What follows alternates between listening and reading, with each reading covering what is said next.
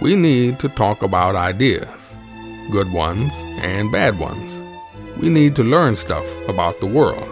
We need an honest, intelligent, thought provoking, and entertaining review of what the hell happened on this planet in the last seven days. We need to sit back and listen to the Iron Fist and the Velvet Glove. Welcome back, dear listener. We are up to episode 93. It's the 26th of April 2017. I am the Iron Fist with me, the Velvet Gloves. Scott, you're looking well. Thank you, Trevor. How's yourself? I'm going quite well. That's good. I'm pleased to hear that. Mm.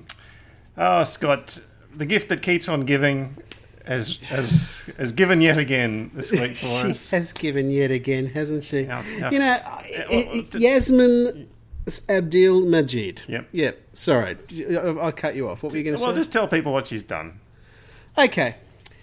She's done something rather stupid on Facebook the other morning, the morning of Anzac Day. She put up there, uh, lest we forget, and then open brackets, Manus, Nauru, Syria, Palestine.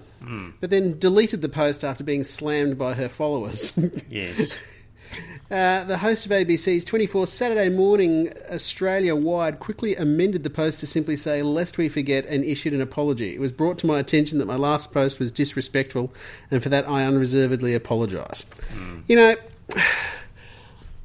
what was linked to this was the uh, v- video footage of her and Jacqui Lambie going at each other's hammer and tongs. And what I found was incredible with this was she's lived in Australia since she was 18 months old, or something like that. Yes. And she's 26, I believe it was. Yes. She's lived she's lived here for more than 25 years. Yeah. Anyway, in that time, you'd think that one of the things that would brush off on you just a little bit is the reverence Australians generally feel for Anzac Day and Anzacs and that sort of thing. And you would think to yourself, geez, I'd better keep my mouth shut today, you know. but clearly she In didn't. your, in, your, in your own words, you've hit the nail on the head here. this is a like, you know, I used to everybody makes a mistake, yeah, And- exactly. and in the scheme of things, you know, it, it's it's not such a big thing, except if you pride yourself on somebody being so sensitive to cultural matters and cultural sensitivities. And you've lived in a country for 26 years, and you haven't picked up that that we get a bit touchy about Anzac Day. yeah. I mean, I mean, Anzac Day is Australia's secular Christmas day. It is the, um, it's probably the the one uh, public holiday that people actually take seriously. You know, it is, um, it is crazy that she said what she said. Yeah. So I think she was saying um, possibly two things because, okay, lest we forget Manus Nauru, Syria, Palestine. I mean, what what is being said there? And I think that she could be saying, "Dear Australian and New Zealanders, today." Uh, just remembering our soldiers is not good enough. I mean, that is a valid interpretation of of what she's saying. Is that today on Anzac Day, just remembering the usual isn't enough. Got to remember this other stuff. Okay, fair Um, enough. Yeah. Which, which is well, can't we just have one day for soldiers? I mean, this, this is the whole. This is how the world works. We have hmm. certain days to remember certain. We have birthdays to remember our birthday. We have hmm. Christmas Day to remember the birth of Christ or whatever. But hmm. you know, we have events for a reason that we say we're going to focus on a particular issue on this day. You know, perfectly natural thing to do why do you just have to butt in and say, "Oh no," you know, you've also got to think about my favourite hobby horse at the same time? Uh, It's so selfish and unnecessary. Um, the other It thing really that she could was, be yeah. saying, so that's you know, I think at a minimum she was saying it's not good enough just to think about our soldiers. Um, the other thing she could be saying is Australians, because you are Australian, uh, you are guilty by association, and you should today also remember, uh, or instead remember, the people on Manus, Nauru, and in Syria and Palestine. I mean, that's the other interpretation of guilt by association. So, either one, um, for somebody who claims to be culturally sensitive, um, big mistake. So It was a very big mistake. It was bloody ridiculous, actually, that she said it. yeah, You know, and hopefully down the track, when she's on panels and interviewed, and she starts pointing her finger at people for their cultural insensitivity, uh, whoever's on the receiving end can point back at this sort of incident and say, "He who is without sin cast the first stone." Exactly. Yeah, I mean that is the crazy thing about it was that you know she she's you you're dead right. She's painted herself up as some sort of morality person, mm. and you know she's come around here and done that. Yeah. Mm. Anyway, The other mm. interesting side to this, Scott, I reckon, is the is the interplay of section 18C and 18D, because mm-hmm. on a couple of levels here. So, so one is you know when um, people who are defending 18C say, "Well, what what insults do you want to levy that you can't levy already? What is it that you want to insult people with?" And you could say, "Well." I'd like to insult people who uh, remember soldiers at Anzac Day and tell them they should be remembering Manus and Syria and Palestine. It's not good enough to remember soldiers. I mean, that's the sort of insult that I want people to be able to say. I've been reading a few, you know. she'd have a she'd have a valid defence under 18D because she was um she was mentioning it under a um you know she was provoking a public debate on it, wasn't she? Well, good question, Scott. Here we go. Um, um, 18D. Um, 18C, not unlawful for a thing done in good faith. Um, a, in the performance, exhibition, or distribution of an artistic work. So it would not be one of those. I don't No. think a tweet is any of those. B, in the course of any statement, publication, discussion, or debate made or held for any genuine academic, artistic, or scientific purpose, or any other genuine purpose in the public interest. I don't think it would be that. So it's she's going to be sort of that though, isn't it? Because you know she's just she's just adding to the public debate on it, isn't she? well. Here is where she would be relying on is subsection C.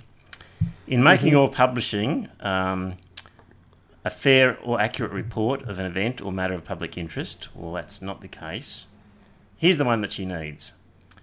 A fair comment on any event or matter of public interest if the comment is an expression of genuine belief held by the person making the comment.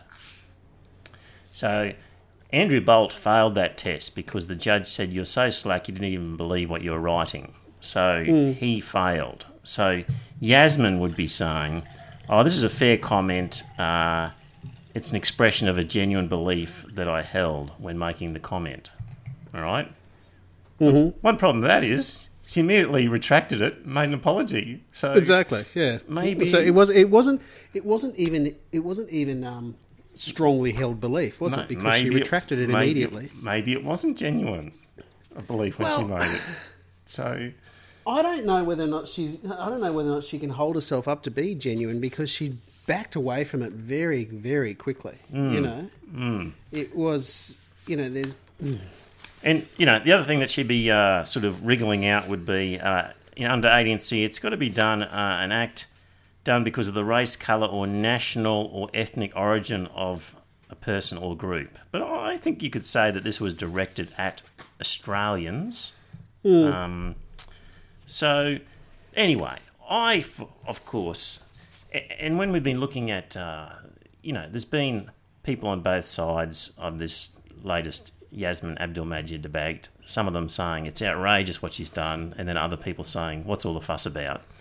And some of the people defending her are saying, um, you know, all those people talking about 18C, why are they, you know, telling her she can't say these things? You know, one minute they're up for free speech and then they don't want her saying these things. And the answer is, I do want her saying these things. She's more than welcome to say these things. it's just that absolutely. we feel fair that we can criticise her for saying it. So, um, so yeah, so that's uh, an interesting sort of moment in in her career. So, Yeah. and hopefully it will come back to haunt her. And when she's put forward as an expert on sensitivities of cultures, it could be shown that Someone she, reminds her that she's not sensitive at all. no, in a country that she spent 26 years. And also, Scott, also, according to Cory Bernardi, she boasts on her CV that she was on the Centenary of Anzac Committee.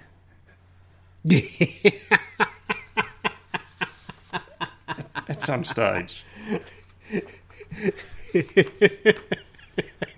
so I've got Cory. Actually, Cory Bernardi has come out with some a really um, you know his weekly newsletter comes out on a Wednesday. This is quite a good one. He's, by the way, you know that they've um, Australian Conservatives have amalgamated with Family 1st so that's what Cory's up to. Yeah, are they calling them? Are they going under the name Australian Conservatives or not? Um, well, I'm not sure, but um, yeah, I couldn't tell you. Yeah, and he said, just as an aside, that he went to an Anzac Day ceremony, and um, I'll, read it here. Um, the Aboriginal elder employed to welcome us to our own country, Katrina Power, decided to welcome everyone to stolen Kaurna land. She doubled down by rewriting the 23rd Psalm to say, Yea, though I walk through the valley of the shadow of invasion. Oh God! That was that was Cory's Anzac Day ceremony. anyway, at the end he says, uh, "That doesn't mean that people like Yassmin and Katrina can't have their say, but it's up to the rest of us to let them know just how wrong they are." And that's true. And he said, "A country of tribes cannot prosper. A nation is built around shared values, the rule of law, and one unifying culture." Well, I certainly agree with the bit. A country of tribes cannot prosper. So. Uh, yeah, a few, few things to agree with with Cory. Did you go to an Anzac Day ceremony this year? I went to a, a dawn service at uh, Greenslopes Private Hospital. Yep. Yeah, they, they have one there every year. It was quite good. Okay. It was uh, very much a mass, but it was it was it wasn't too bad. That was my next know. question. So, Yeah, it was, no, look, it, it wasn't too bad. It was there was a couple of hymns and a prayer. Right. Um, and actually, I got a photo for you that I found when I was out walking the dog the other day. There's a um, Yeah. anyway, it's it's a thing that's set up in the Mount Gravatt Showgrounds. It's uh, it's a it's set up at the Centenary of Anzac, and it is a thing that's uh, got. Uh, I want to say Pericles, but I don't think it's him. Anyway, there's uh, ancient, um, Greek guy. yeah, Greek guy that's listed in it and that sort of stuff, rather than any sort of uh, uh, Old Testament stuff. Ah, okay. This is Yeah. Hmm. this is um, as part of a proposed ceremony for Anzac No, Day. this is sorry. This is a. Um, I'll just find it for you because I took a photo of it while I was out walking the dog. All right. Du-du-du-du-du. Um, While you're doing that, um, yeah, keep going. Yeah, I uh, I attended the Anzac Day one at the Gap, and there were two hymns, and the local pastor got up twice uh, to give prayers. And oh, language warning, dear listener, you know if the kiddies are there, turn down the volume at some stage. Jeez, it gives me the shits. Just let us pray, and off he goes reading his Bible stuff, and and the references to God in the hymns, and it's such gobbledygook, empty nonsense, as the Twelfth Man and I were describing um, about something else the other day. It's such banal tripe that a few there's such good poems out there that you could read that are secular that actually mean something about soldiers dying in the fields. That's the sort of thing that if you really want to remember the Anzacs and other service people is far more effective than trotting out hymns that are got nothing to do with uh, the specifics of the day we're celebrating. It just yeah. gets me. So, in an iron fist government, it is item one on the agenda is Anzac Day ceremonies being secular. Scott, Yeah, exactly. did you find that photo? No, this is his Anzac Day, Anzac Centenary Memorial, 1915 to 2015. Lest we forget, Each has won a glorious grave, not the not the sepulchre of earth where wherein they lie, but the living tomb of everlasting remembrance, wherein their glory is enshrined. And that was Pericles. There you go. Okay. Um, the other thing, dear listener, before we leave this topic, is just the earlier. I've seen copies of uh, of well, do you call them, brochures or flyers or a running sheet of of some of the first Anzac Day ceremonies, and they had much less religion than um, than what's in them now. So, if you go to some of the first Anzac Day ceremonies in Queensland, you can find them online. Um, there's very little religious stuff happening in there, and certainly much less than there is now. I think um, Australia was more secular back then. We, yes, there was more respect for secularism. Yeah, yeah, there was. I mean, like there was people were probably more religious, but there was still more secularism in our in our governments. Indeed. Yep. So that's Anzac Day for another year. Um, And we'll be complaining about the same stuff again next year. we will. Yep. We'll be rabbing out. Unfortunately, we will. You're dead right.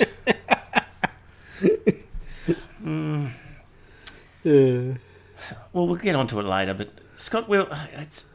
I think there's no point changing people's mind. You know, we're just preaching to the converted and trying to change the, the minds of the ordinary person. It doesn't. it doesn't matter. We've actually got to change the minds of people in power, but uh, we'll get back to that later. Um, exactly. Great article from Hugh, the Rational Razor. So he wrote a piece which uh, was in the AIM network and reproduced in a few different forums. Good on you, Hugh. I think Hugh might be on next week. But Okay. this one, um, uh, where Hugh paints a picture of a.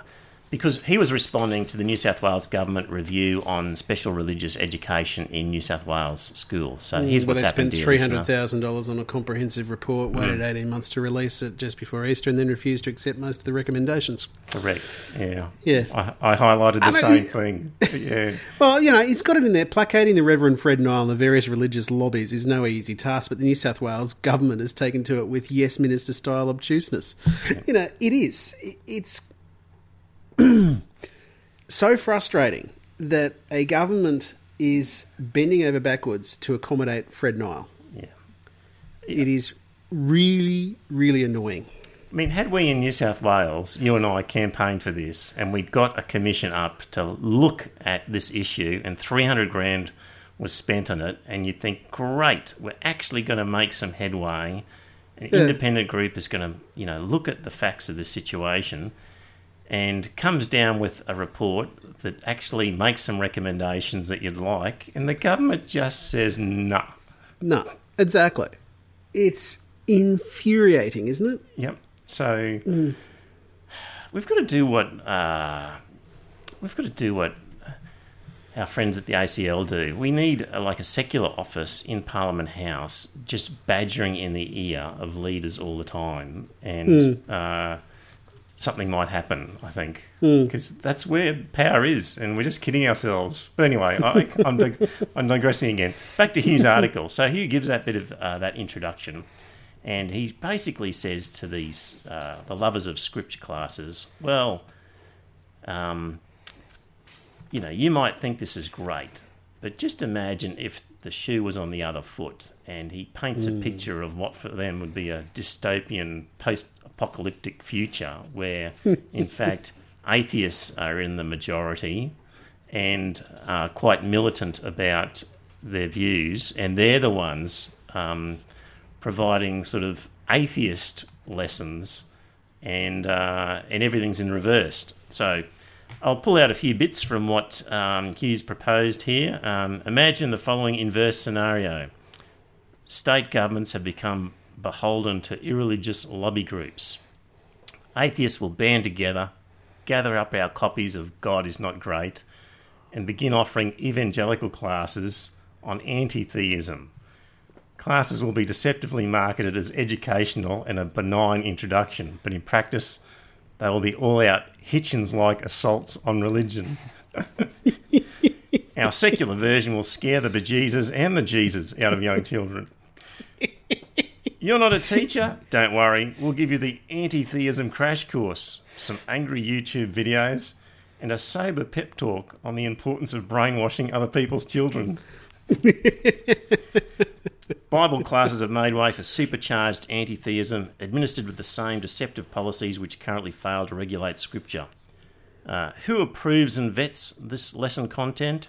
Answer no one. Uh, parents who fail to be vigilant enough to opt their children out will find them automatically enrolled into anti theism, and accidents will happen. Even devout children will suddenly find themselves being told matter of factly that there is no God. There's no heaven or hell either, kids. And by the way, we disapprove of your superstitious parents. Wouldn't that be great? Kids will be hit slapped with the absurdity of the Christian idea. Um, he goes on to say, supplanting current day scripture classes, um, our classes will pillory the good book as a litany of fables and comic morality tales. Uh, we will tell people morality cannot be derived from myths. Uh, anthropology has shown that Adam and Eve did not exist, thus, original sin is bunk. Um, and I like the last bit. Uh, that will bring us to the end of term and our God is dead sombrero party, climaxing spectacularly with the smashing of a lolly filled pinata of Christ the Redeemer. oh, Hugh, that, that is good. Uh, so God is dead sombrero party. Over the Oh, day. It was very good. Thank you, Hugh. Good on you, Hugh. Um, did you ever see, uh, well, Eagle Rock? Are you aware of what happened? Have you ever heard of this um, Eagle Rock custom before? Not until I read it today. Hmm. And I was really quite surprised that, you know, you'd be able to get guys to drop their drawers Hmm. in such a. It, it didn't happen in my day either, but my No. son, who finished engineering about four or five years ago, said it was a common thing. And what happens, dear listener, at at engineering balls in particular, at some stage towards the end of the evening, they'll put on Eagle Rock. And the idea is that all the guys get up and at some stage drop their pants. and it's just one of those customs. And came across this article where a residential college at the ANU has basically put heavy restrictions on that practice. And my initial thought was, what a bit of a mamby-pamby sort of response. But upon further reading, this woman did describe a situation where she had been uh, on the dance floor and Eagle Rock came on, and a whole bunch of guys surrounded her and her friend and dropped their pants in in a fairly intimidating fashion. So I'm quite sympathetic to what she's got to say. And so now, you know, you can't have the Eagle Rock and do all that without first of all warning everybody and giving people a chance to leave the dance floor and you know, getting women and children out of the road sort of thing. So that's where we've come to. And it's just a shame some guys took it a little bit further than what it was meant to be. But there you go. What Well- was a humble custom is now. I found it a ridiculous custom. but, you know, why you would drop your pants is beyond me. But anyway, they um, they did that. I, I found that ridiculous. I, too, have come to the conclusion that the response was right. Yes. and that they have, you know, giving people warnings and that sort of stuff before Eagle Rock comes on. I find it incredible that you have to go that far mm. as to issue warnings to clear the dance floor Yeah. because there's going to be people dropping their drawers. That's Right. At some point, they say, guys, Eagle Rock's coming up. You're welcome Yeah. to drop your pants. Please do not surround any young ladies when you do so. I mean, that's. Hmm. We wouldn't have thought we'd had to say that last bit, but, you know. Nah, you wouldn't have thought so. Now, hands on your hips and get ready. uh, incidentally, my son did go to uh, did mechanical engineering at the same time as Yassmin Abdel-Magied. I said, did was there anything remarkable about her at the time? He said, no, not particularly. So, um, so yeah, there's a coincidence. Right. Was she wearing the whole I don't know. I've got African hijab or not? I don't know. I have to ask. Yeah, I'll be interested to know that. I'll ask him next time I Because I would want to know whether or not she's just put it on in more recent times as Yes. to bung it on and that sort of stuff to to play up to it. Good question. Okay, I'll Yeah. ask him. Yeah. Um, Russia. Uh, they've, Yeah. had, they've had enough of the Jehovah's Witnesses. I mean, I've had enough of the Jehovah's Witnesses, but yeah, but you wouldn't want to ban them, though, would you? no, I wouldn't. Um, No. well, I would want to, but I wouldn't. yeah, but you,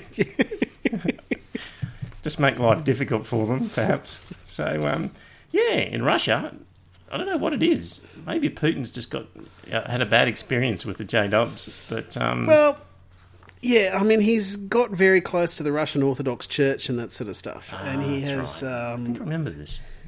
Yeah, he has. Uh, there was a thing I was watching on TV a few months ago where they had talked about um, religions that were outside of Russia and that sort of stuff that was set up in Russia and that type of thing. They were talking about all the different. Um, uh, stranglehold that the government has put on them. You know, Right. it is, uh, you know, for example, the Salvation Army because it's not linked to Russian history and that type of thing. It doesn't have tax exempt status.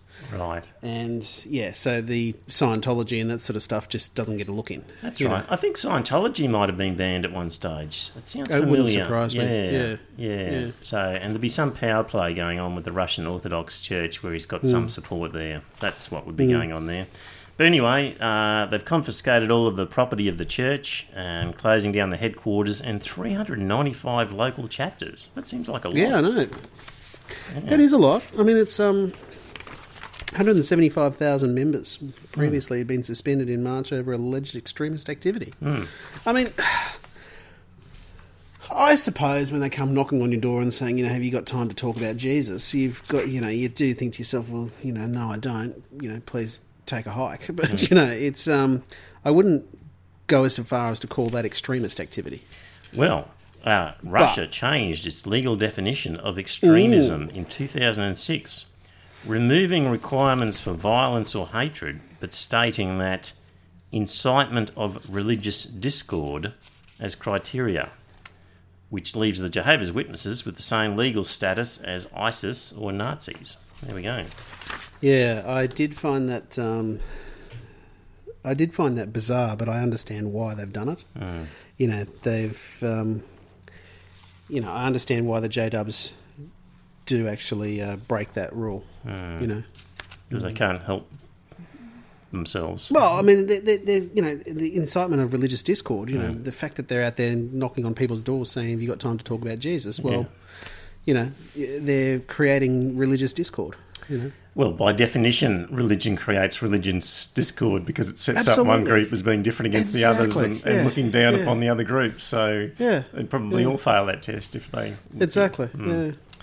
Dear listener, not too long ago, you looked at your podcast app and saw that a new episode of the Iron Fist and Velvet Glove podcast was available to download. Did you silently think to yourself, Great, a new podcast. I like listening to those guys. If so, then you qualify as a potential donor to the podcast. Your donation will help cover some expenses, but more importantly, your donation tells the boys that they are on the right track and to keep up the good work. A dollar a show is all they ask. Go to their website at ironfistvelvetglove.com.au and click on the donations link. Ah, we've got a real hodgepodge of different things here tonight, Scott. We've got a biologist, E.O. Wilson, known as the father of sociobiology. Um, in a recent issue of New Scientist, um, talking about religion and saying that the earth is suffering the death of a thousand cuts. He's a Pulitzer Prize winning biologist, warned that people had not yet realised that the tribal structure had been destroying the planet by a thousand cuts. Well, Mr. Wilson, we've recognised it and we're busy doing our best here on this podcast, and we agree with you. It is a death by a thousand cuts. Um, all the ideologies and religions have their own answers for the big questions, but they are usually bound as a dogma to some kind of tribe. And every tribe, no matter how generous, benign, loving, and charitable, nonetheless looks down on all the other tribes. What's dragging us down, he says, is religious faith. Um, I would say that for the sake of human progress, the best thing we could possibly do would be to diminish to the point of eliminating religious faiths. And that's all in the New Scientist. So that's good to see some heavy, well, anti theism, I guess, Scott, appearing in a scientific mag. It is anti-theism, isn't it? Hmm. Yeah, it's no longer just you know atheism; it is anti-theism. Hmm. Um, it's really hard not to agree with him. Yes. you know, it is really hard not to agree with him. Did right. Good to see.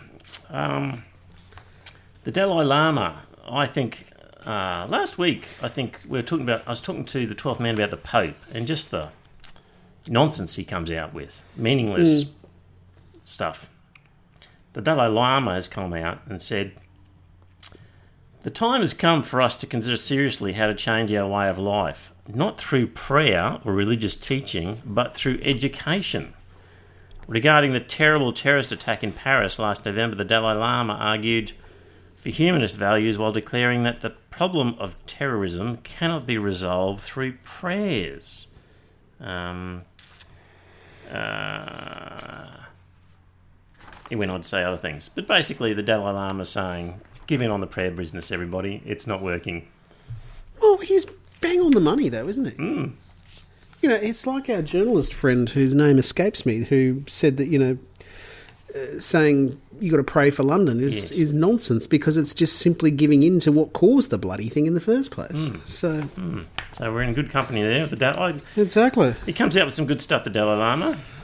yeah, it does. It makes me wonder what his replacement's going to be like. Um, maybe, maybe um, Venerable Alex will be on the ground to see. That's weird, isn't it? You know, having the trinkets there and you know presenting them to a four or five year old kid and saying, "Recognise any of these? Oh yes, that's mine. That's mine. Oh, that's Yeah. those false teeth. They're mine from my Yeah. previous life." It sounds open to abuse and. Um, yeah, I mean, Well, if you're a is- local monk and you wanted your kids selected, you could certainly conjure up a way for that to be defeated. I would have thought. Yeah, exactly. And you know, the uh, I forget what the name is, but the guy that's got the job of going out and looking for the next Dalai Lama is already alive, and Ah, China arrested him. Yeah, oh, the, the, the next Dalai Lama is already alive because the no, no, no. Oh, The, the, the next Dalai Lama isn't alive yet Oh. because he's still yet to be reborn and that sort of stuff when he dies. right. But the bloke that's charged with going out and finding the next Dalai Lama, Yep. The Dalai something or other, Yes. he is has been arrested by the Chinese. Right. and the Chinese have already rolled out who the next Dalai whatever it is, Right. and said, "Well, this is the bloke that's going to tell you who your next Dalai Lama is." Right. So he's in the pockets of the Chinese, and they have a gun to his head and saying, "Right, these are your." Yeah. Alternatives. you choose one. you know, How are they going to choose a suitable four-year-old that they know is going to back the Communist Party? Anyway, Uh, because he'll be, he'll be he'll be raised and that sort of stuff and told what he has to say. see, it, it might all work to the advantage of the real Dalai Lama if, in fact, um, he's a young kid in a Chinese jail and he is then visited by the first guy who says, "Ah, I found you. There you are. I wouldn't have found him if he wasn't in jail." it could all be necessary as part of a bigger scheme. Uh, Scott, there's uh, a reason why so many evangelicals find Donald Trump irresistible. And yeah, This article this. makes the case that there's a lot of similarities between Donald Trump and uh, Yahweh, Jehovah, uh, the God of the Old Testament. Um, and that would be why evangelicals uh, like Donald Trump. So, some of the uh, characteristics that they have in common, dear listener uh, he is powerful and he wants us to know all about it. Sounds like the Trump and the Old Testament God. He's an insatiable attention seeker. yep. Sounds like the Old Testament God. Tick. Uh, he's mean. Uh, Trump and God there. Uh, he's racist and prejudiced. Uh, he's he demeans women. Uh, he's bellicose and vindictive, and his statements contradict facts and each other. And here's the good one, it's the last one. He's wildly rich, and he promises to make you rich too if you follow him. which would account for both of them. So uh, the article has got details as to why God uh, has all of those traits, the God of the Old Testament, for example, um, where we said he's racist and prejudiced. It quotes part of Leviticus, um, where uh, God doesn't have anything to do with people with blemishes who are blind or lame or blah blah blah. So there's backs up backs up for all those um, statements about the Old Testament God, but we've got a pretty idea, idea that that's all true. Um, Scott, we are up to eight patrons on Patreon. No, really. Thank you, Sean, Alex, Jason, Elsa, John, Craig, Janelle, and Al. Al, of course, thank you for your regular introduction with your Morgan Freeman impersonation. I love it every time I hear it. Makes us sound professional, at least for a few It does, seconds. Yep. um, dear listener, how are you listening to the show? Because some people just click on a link via Facebook or uh, go to the website, but the easiest thing is to find a podcast app and subscribe, and they'll automatically be downloaded onto your phone every week when we produce one. So if you're doing this a difficult way through Facebook clicking and through the website clicking or through an email, just get yourself an app. There's on iPhone, there's one automatically there, and you can download it. There's instructions on the website, but it'll just make it a lot easier for you if you um, if you use an app. You use an app, Scott. Oh, I do use an app. Yeah. Yes, I've just opened it right now. Actually, There you go. So, So you can download it uh, when you've got Wi-Fi and you don't use any of your mobile phone bandwidth, and it'll come through automatically. So, right. Um, article we haven't spoken, we haven't come across this one, uh, anything from John Menadue for a while, and let's talk Indonesia, Scott, because yeah, Ahok. Ahok lost lost the election. Yeah, hmm, it's yeah, he lost the election. It was um, it was not un, it was not unexpected that he would lose, Hmm. but um, it was still disappointing that he lost. Uh, you know, he had um, he had held the city and that sort of stuff for however many years it was. At least Okay. three, I think, maybe Yeah. longer. Yeah, The consensus is by all the experts that um, this wasn't because he was doing a bad job as uh, in the role. It was No, all it's about race the- and religion. And exactly, yeah. And you know, Tim Lindsay makes the point. You just excuse me, uh, but it's not just Ahok's religion that attracted such vicious opposition. Although some ethnic Chinese have served in appointed positions, including in cabinet, none have been elected to high office in Indonesia. This made Ahok a lightning rod for racist attacks.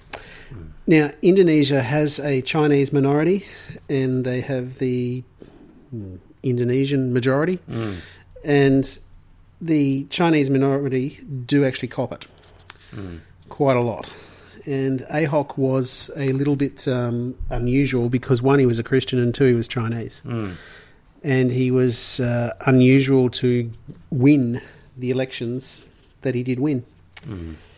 Um, One of my friends had spent a lot of time in Indonesia, and we were talking about it six months, 12 months ago, and he was saying, look, you know, the power of the Muslims will really just be confined to Aceh, and the other islands will not have a bar of it, and the military won't, and they all like having a beer and having a cosmopolitan way of life that they do and they they won't put up for this. And I contacted him last week and said, "Have you seen this result? And you still think the same way?" And he's quite shocked. He was like, um, "Yeah," he was very shocked that, at what had happened. And um, oh, Scott, that's well, I wasn't shocked when you know when, when he when he was first um, charged with blasphemy, yeah, well, yeah, and you had those those protests. They were hundreds of thousands of people who were shutting the, the city down.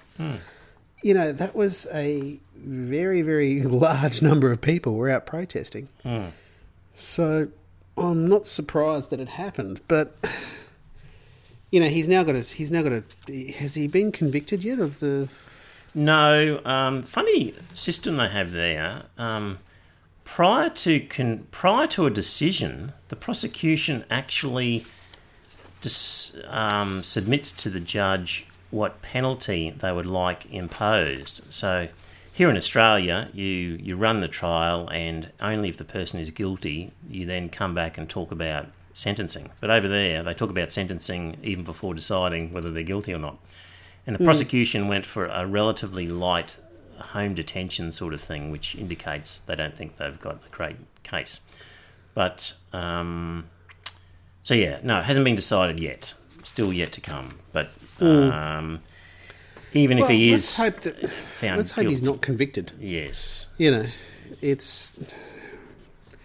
It would be nice if he wasn't convicted, but it won't change the election result. yeah. It, um, But you know, so often Indonesia is put forward as an example of you know Islam and democracy uh, happily coexisting together. mm, Give it another 10 years, Scott, and. Really? Well, I, I, I do hope you're wrong, but I mean, it was ridiculous when um, Benjamin Netanyahu came down here. Because he was on board an El Al flight, it had to go around Indonesia, land and refuel in in, in Singapore, and take off and come back down to Australia. yeah. Because it couldn't go, it couldn't pass through Indonesian airspace. Yeah, couldn't go through an Islamic country. Yeah. Exactly, it's madness, isn't it? He, he was taking the route that you and I will need to take if we ever go that way.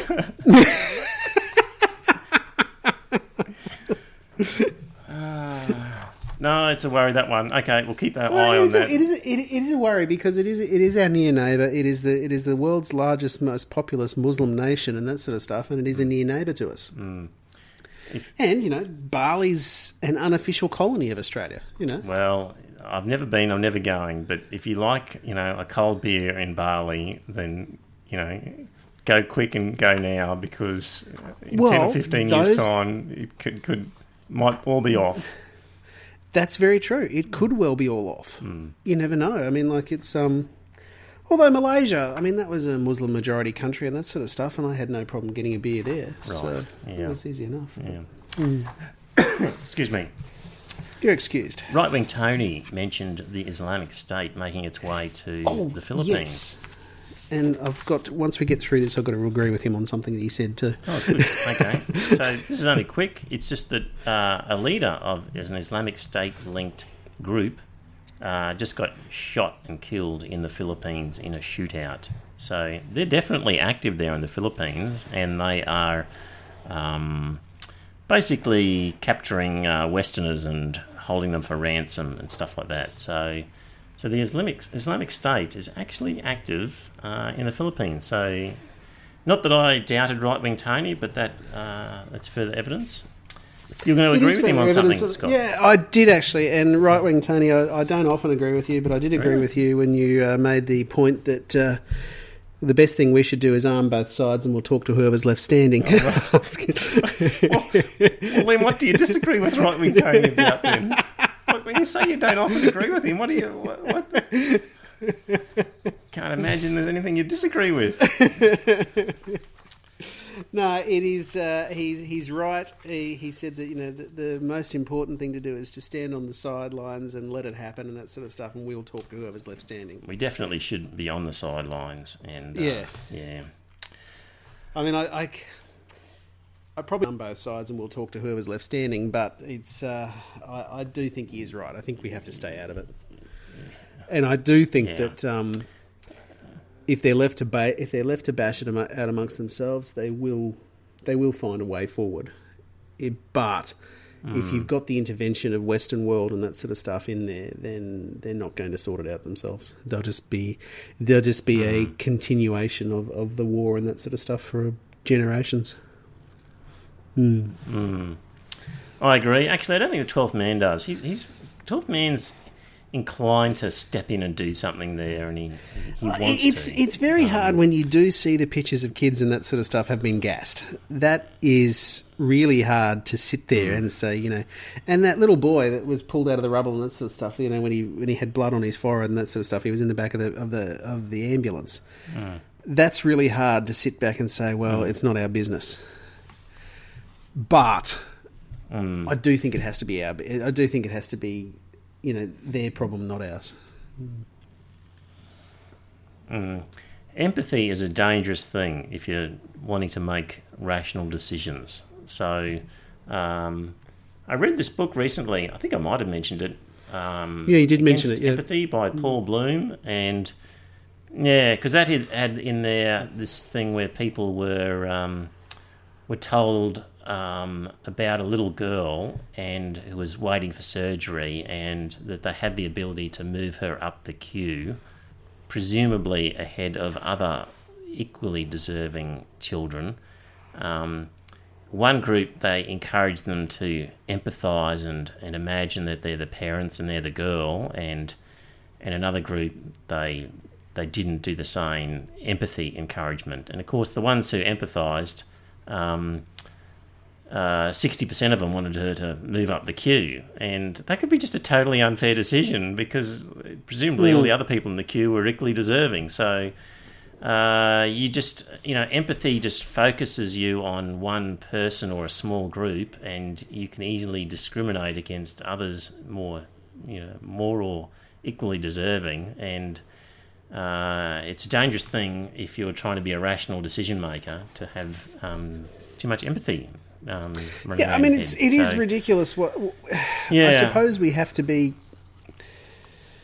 Oh, I don't know what you do about the refugees and that sort of stuff. I do think we have to somehow make a uh, some sort of accommodation for them, but it is it is madness how many people have been let into Germany and that sort of stuff. And I do think it's only a matter of time before Angela Merkel, excuse me, regrets her decision there. It is only a matter of time, but it is. Um, you know, and you know, we shall see what happens in the French elections and that sort of stuff, which are shaping up to be an interesting fight. So, Yeah. Uh, if you didn't think the world was crazy enough, um, the UN uh, has a commission on the status of women, and as you would expect, the commission is the principal global intergovernmental body exclusively dedicated to the promotion of gender equality and the empowerment of women. And dear listener, what better country to admit to that, you know, to be a member of that commission than Saudi Arabia? when I first read these reports yep. Mm, a couple of weeks ago on Facebook and that sort of stuff, I don't know, a week or so ago, I thought to myself, this has got to be a joke. And then you go through it and you find out that it's not a joke. It is absolutely crazy that you've got a, you know, we're amongst the, we're, we're listed on that second page. It, it was a secret ballot, but the maths tells us at least 15 of these member states of the UN Economic and Social Council voted to elect Saudi Arabia to the UN's Women's Rights Commission. You know, Argentina, Australia, Belgium. I hope that we didn't vote for them. Because if we did, then that is a slap in the face to the women of Saudi Arabia. You know, it, it's absolutely amazing. Um, you know, and there's a no, it it's wouldn't be true. the first time we've is- slapped women in the face. But it is anyway, utterly infuriating that you've got a situation that Saudi Arabia could get elected and to be on that. I mean, are they going to be able to have meetings in the room with women? You know, are they going to insist that only men come into the meeting? It's absolutely incredible. And then there was this um, tweet from KH Oz. Uh, I wish I could find the words to express how I feel right now. I'm Saudi and this feels like betrayal. And she's right, it is a betrayal. You know, they, they did not deserve to get nominated to it, and they've been elected to it. I I found that incredible that a country that will not let women drive, that will not let women go outside unless they are properly covered, and they cannot go outside if they're, if they're not accompanied by uh, a male guardian.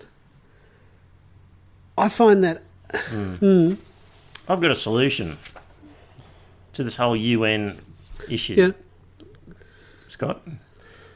Because, you know, on a lot of things like recently we talked about, you know, America bombing Syria, and it was like, well, it would have been nice if you got, you know, permission of the UN before doing it. And of course, that's never going to happen because of the various veto powers and just the knuckleheads that are in the UN. So we need an alternative UN.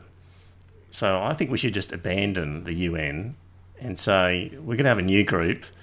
And we often see studies where countries are ranked on various things in terms of uh, their attitudes to women and uh, level of democracy and there's all sorts of um, criteria that countries are ranked on now. Pew Research does lots of this sort of stuff, and I reckon you could set some benchmarks for basically good corporate behaviour by governments, and you would say, we're going to survey people at random in these countries, and you've got to reach level X, and if you do, welcome aboard. You can join our our UN of civilized countries.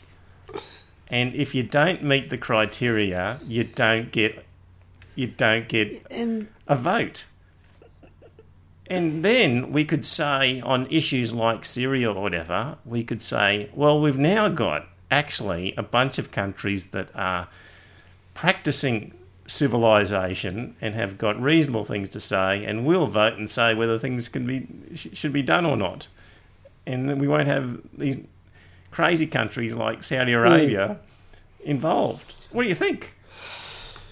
A new UN based on objective criteria that a country has to pass in order to maintain its membership of the, the UN of where are you going civilized nations. headquarters?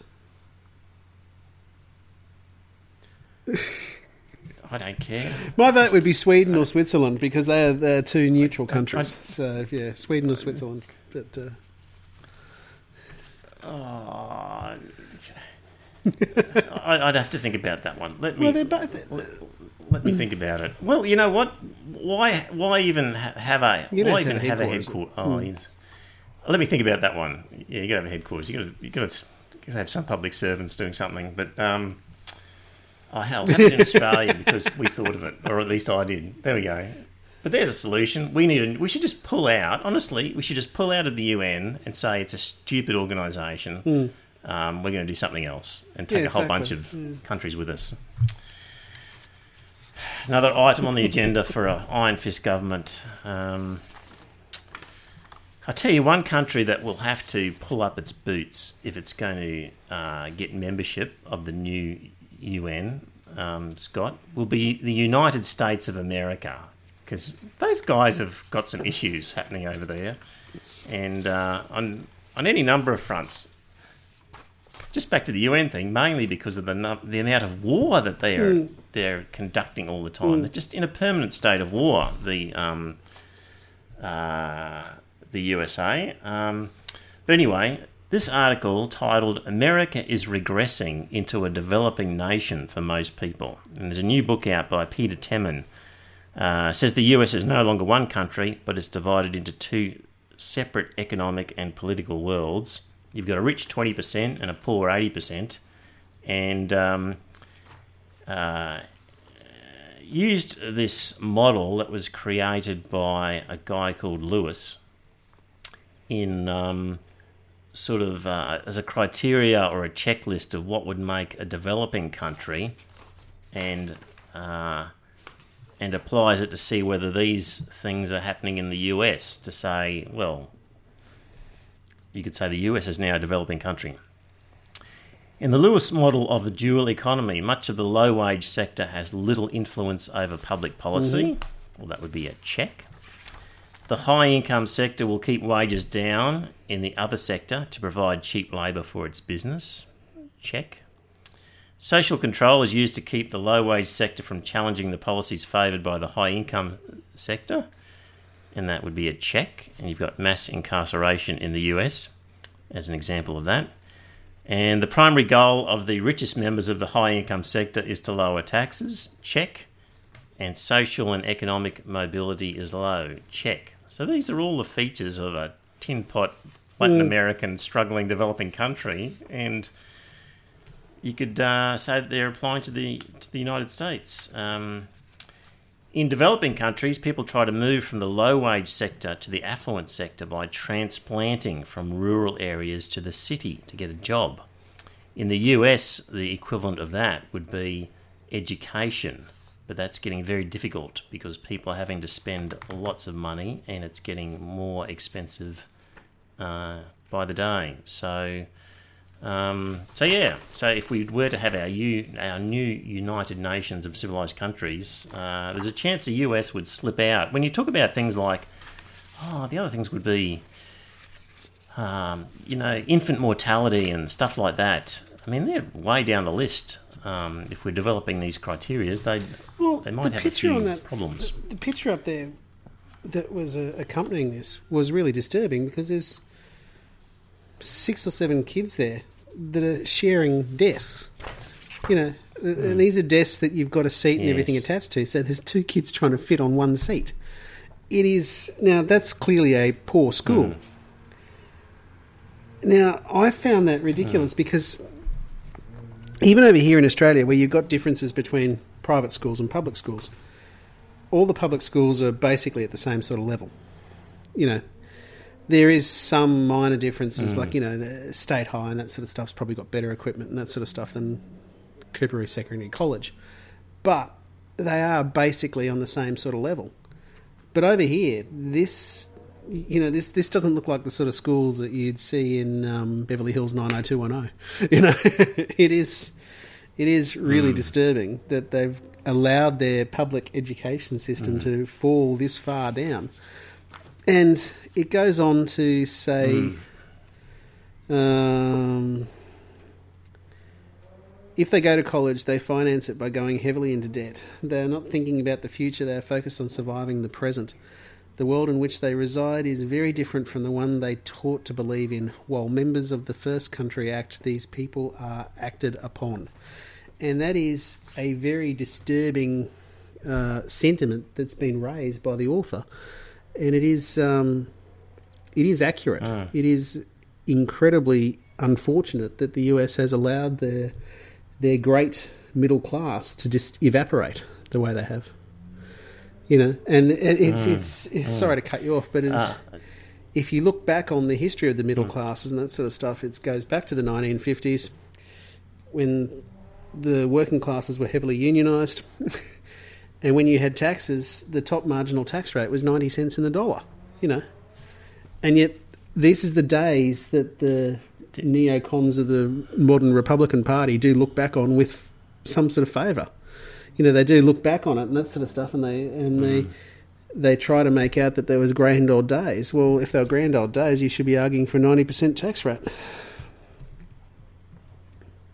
The thing about those days was that um, manual Hmm. labour was required. You know, the uh, the car making manufacturing sector Yeah, absolutely. needed men on the floor bashing bits of metal together, which Yeah, those jobs are They- disappearing, and the uh, the the thing that is valuable now is you know IQ and intelligence is now uh, more than ever in our history a valuable commodity that can really take people um, to amazing levels. Whereas you know before you know you could have been brilliant, but you had to still plough the field and get a crop of corn in. But uh, brilliant people today can really leverage that brilliance and and scoot up the stratosphere of of of socio-economic status. And dear listener, if you uh, sometimes listen to the Sam Yeah, Harris Waking Up, yeah. um, podcast, then he's got a great he's got a great one this week where he talks to Charles Murray, who uh, wrote The Bell Curve and Coming Apart, and he just tells us really interesting um, analysis, basically, where uh, intelligence, IQ, is now the thing that you need for making lots of money, and um, and that the American system is set up because the top universities are a meritocracy in the sense that really smart people go there. Um, uh, you know, the top 1% of students end up in places like Harvard. And guess what? You know, girls and guys meet each other at university, end up getting married. And when you've got two really smart people who decide Mm-hmm. End to have kids, really smart, yeah. Mm-hmm. their kids are going to be really smart and perhaps even smarter. And they will then end up at Harvard and they'll meet the sons and daughters of other really, really smart people. And uh, it's just a system set up that is just creating this super elite class of really smart, well connected people Yeah. who are just going to be in charge of everything. And um, uh, yeah, we're we're really in. Well, they're certainly in danger of having massive inequalities, and that's partly by accident through a meritocracy education system, which on the face of it seems like a fair way of running things, but it's actually going to create a very unusual sort of stratification of people in the community. So, anyway, I'd read Coming Apart oh, a year or two ago. Uh, very interesting, and if you're interested in that idea, um, Mm, it was very good. I listened to it on is good. Monday. So, hmm. Um, oh, a couple of things I didn't tell you about Scott, but one would be it's not often that I will agree with Scott Morrison. But, you know, Stranger things have drum happened. roll, please. Because I am in favour of putting GST on goods worth less than $1,000 Hmm. as they come into Australia. So, um, and he is saying to people like Amazon and eBay, well, if an Australian orders something from you, you've got to whack an extra 10% on it and put that all in the bank and send us a check once a month. Thank you very much, and collect the tax for us. And Amazon and eBay are saying, oh, no, no, no, no, no, that's too difficult for us. We can't possibly do it. How about it would be much easier if we just send the goods and then your Australia Post can ascertain the value and collect the tax from people and hmm. blah, blah, blah. Like, what a joke. And Scott Morrison apparently is pushing ahead with this vendor model. And that to me sounds a great solution and it sounds like he's pushing for it. And it's just, I, think it's the first time ever, Scott, that I will agree with Scott Well, Morrison. I mean, I couldn't agree with him on the uh, changes to superannuation to allow people to use that to get into the housing market. That was, it was, No, it, was, it no, was, that's it was completely, bonkers, nutters. wasn't? But yeah, yeah. Are you in favour of levying yeah. GST I mean, I on small purchases? and that sort of stuff because of the whole how Hmm. you collect it and that sort of stuff. However, Hmm. I mean, eBay and that sort of stuff, it's a little bit tougher because you've got to, you know, you know you've, you know, that you've got all these little. It's a flea market of different ideas, uh, of different sellers and that sort of stuff. So you're going to be dealing with each of them individually. So that's a little bit tougher. But Amazon, that sort of stuff, I don't think that's too difficult. I mean, I, I would have thought that uh, they could collect the GST and they could send it to us. Yeah. Okay, Scott. Well, uh, I reckon we're probably Yeah, we are, somewhere so- close to our one hour mark. So, yeah. So, um, and we've rattled through them. So, there you go, dear listener. Thank you um, once again, all our patrons. Thank you for listening. And uh, have got ideas or suggestions? By all means, send them through. We love a bit of feedback. Occasionally, we get a little bit of fan mail saying, "Well done, guys." So, Thank you very much. all right. Well, thank you, dear listener. We'll be back again next week.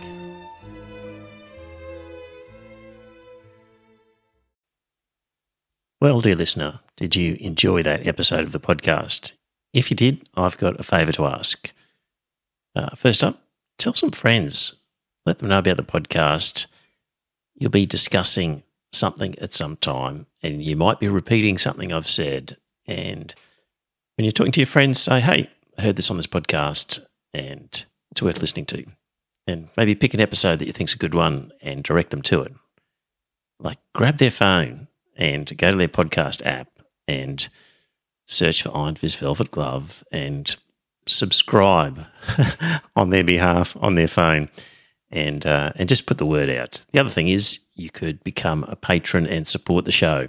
So if you go to our website, you'll see a link to Patreon, and there are some different options for subscribing and paying per episode. And really, the amount that you pay depends on what you get from the podcast. So there's different levels ranging from a dollar fifty Australian to I think ten dollars and various ones in between. It's really what do you think it's worth? Is it worth a cup of coffee?